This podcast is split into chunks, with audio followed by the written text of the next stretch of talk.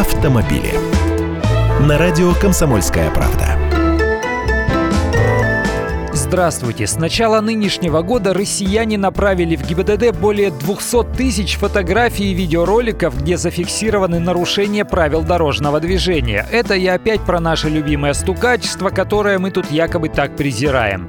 Еще раз, 200 тысяч сообщений гаишникам о нарушениях.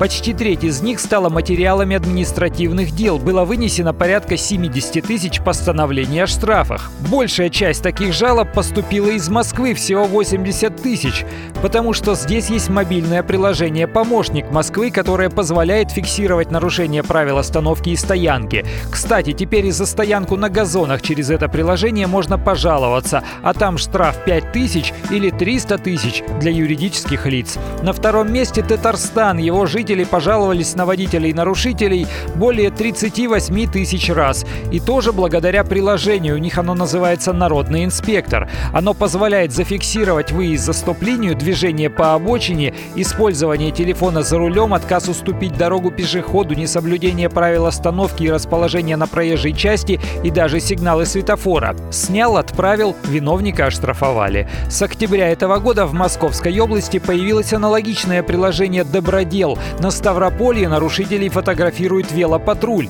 А скоро появится единое приложение «Народный инспектор» для всей страны. Вот тогда и начнется фотоохота. Я Андрей Гречанников, эксперт «Комсомольской правды». С удовольствием общаюсь с вами в программе «Дави на газ» по будням в 8 утра по московскому времени.